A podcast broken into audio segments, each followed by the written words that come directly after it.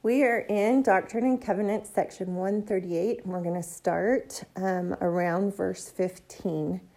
And the thing that I love in verse fifteen that it says is, "And I behold, they were filled with joy and gladness, rejoicing together because the day of deliverance was at hand." And I just love the thought of these spirits being so excited for, for the Savior's um, coming and for him to do what we knew from the foundation of the earth was the plan, what we sat in councils and talked about.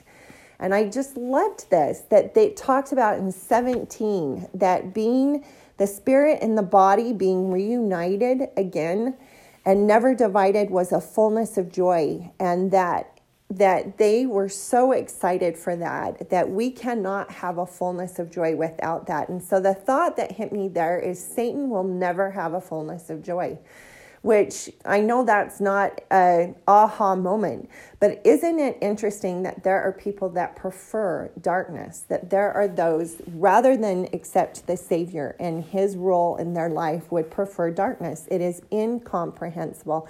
And as I have said before, I don't know anyone like that.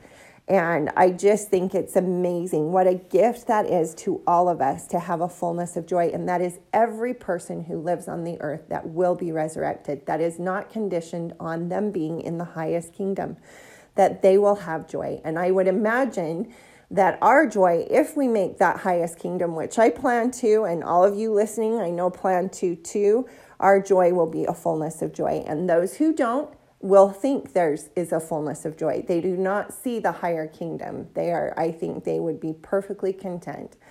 That seems like a loving God. We will get to go visit them and, and hopefully all the development and growth they want to have that fullness of joy, they will attain.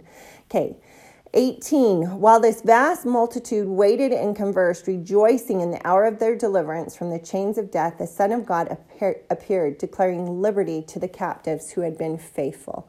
That is all of those who have been following and pursuing him. And one of the coolest stories that my mom tells is she was in the Salt Lake Temple and went to bring her family names that she had done, and they were done. There weren't any to get, and And so she didn't have a name, and a lady there asked if she would do one of hers. And they were names that the prisoners had done, extracted family history names of Civil War people who had died.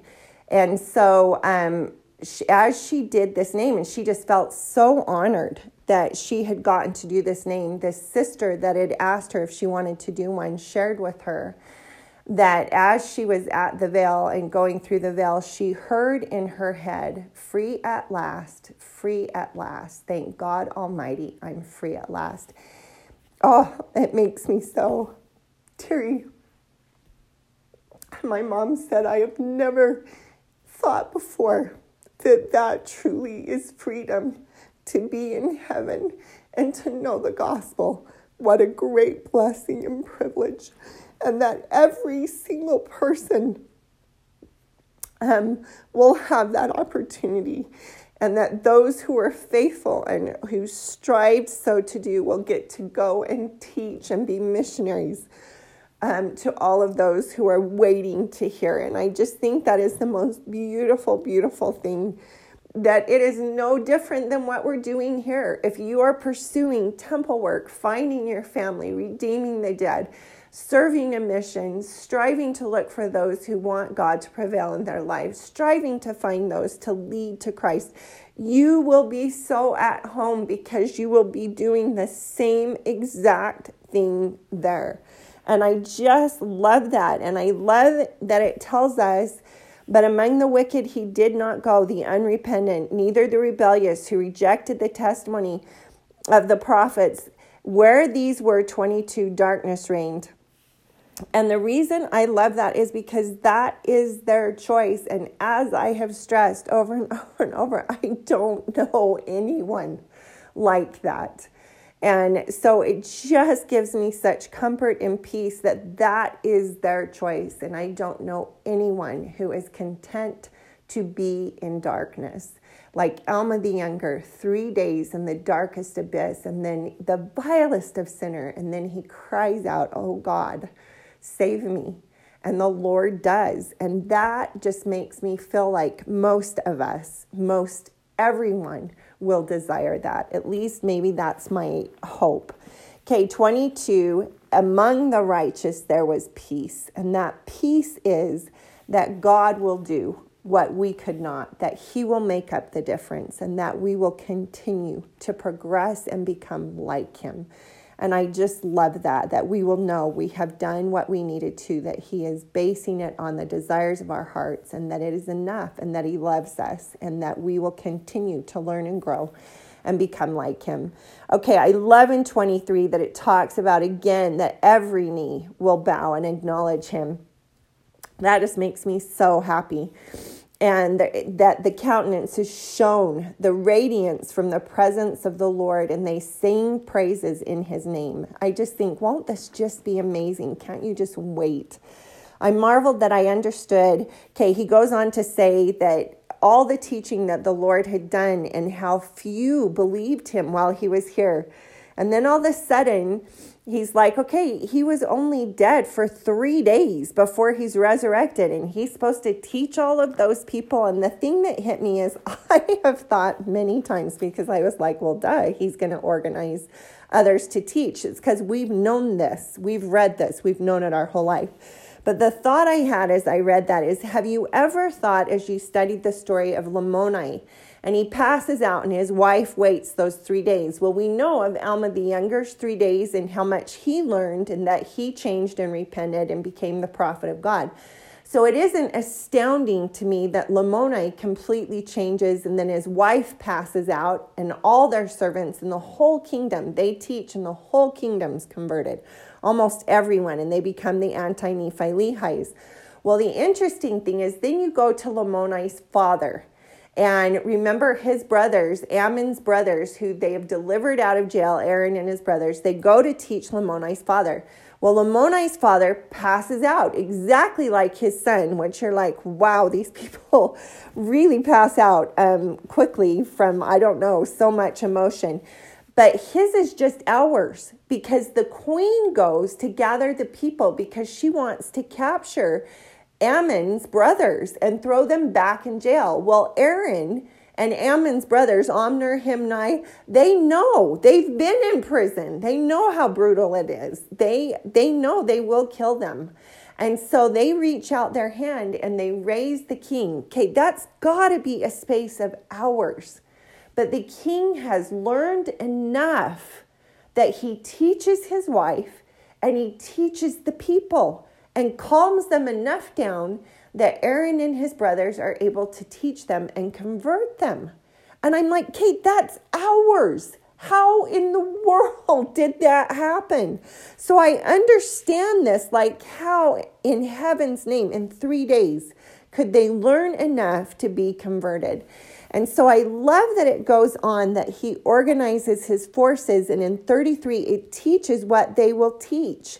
They will teach faith in God. They will teach repentance from sin, vicarious baptism. Okay, that's baptism in the temple. They will teach them about temple work, the gift of the Holy Ghost. Okay, they will get the gift of the Holy Ghost. How cool is that? They're dead, and they will get that.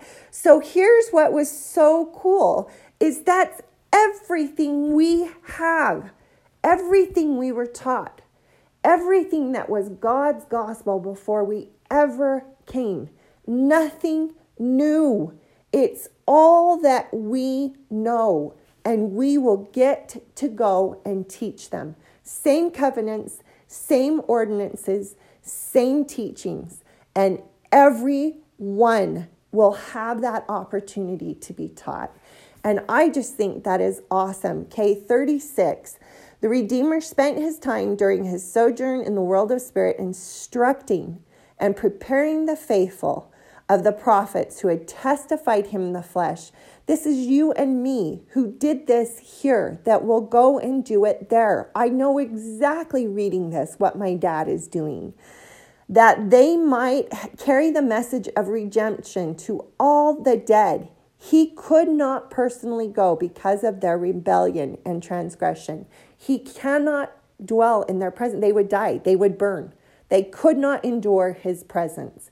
So we will go. And then it goes through and it talks about Adam and Eve and Noah and Elijah and Eve and all the faithful women.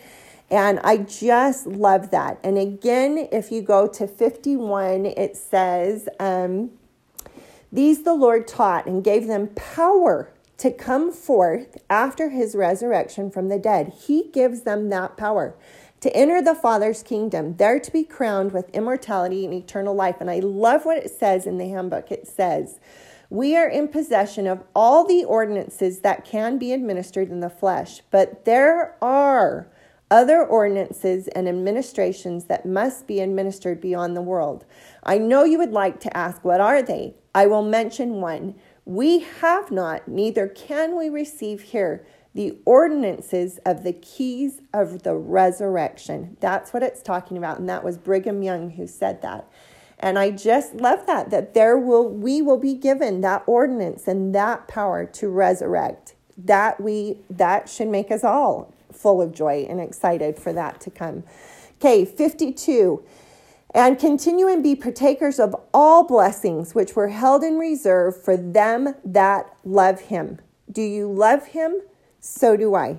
That's us. That's who it's talking about. And then I love that he sees his father, he sees his uncle, he sees many, many great men that he has served as a counselor to. What an incredible gift to get to see them.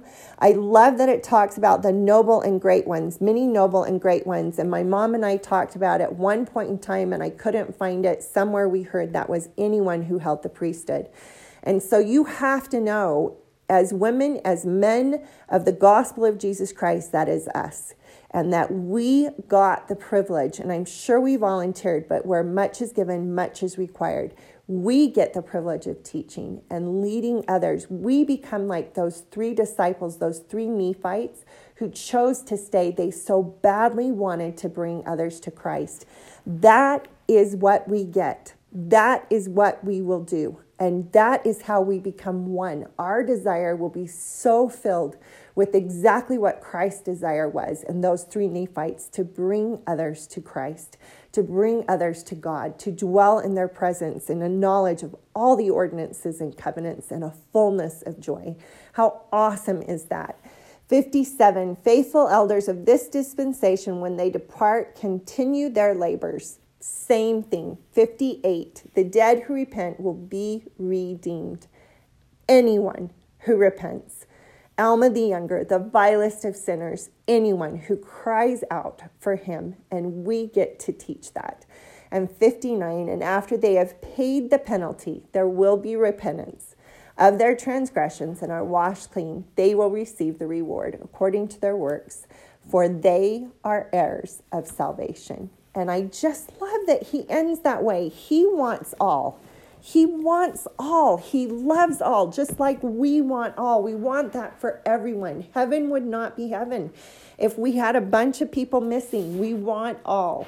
Every man who has a calling to minister to the inhabitants of the world was ordained to that very purpose in the Grand Council of Heaven before the world was. And that was the quote in one of the one of the quotes in the handbook. And I just think it is miraculous, these additional teachings that we have in the Doctrine and Covenants, these additional revelations. How grateful I am for these early members of the church who paid such a hefty price, who would say to us it was no sacrifice, it was an honor and a blessing and a privilege, and look down and are so grateful for what we have because of what they did. And I hope we will do the same, that we will look and be so grateful and feel such gratitude for what we accomplish here and how it blesses our posterity. That's the prayer. I hope you know the church is true. And more than that, I hope you have loved the Doctrine and Covenants, and I hope you feel how much our Savior loves you.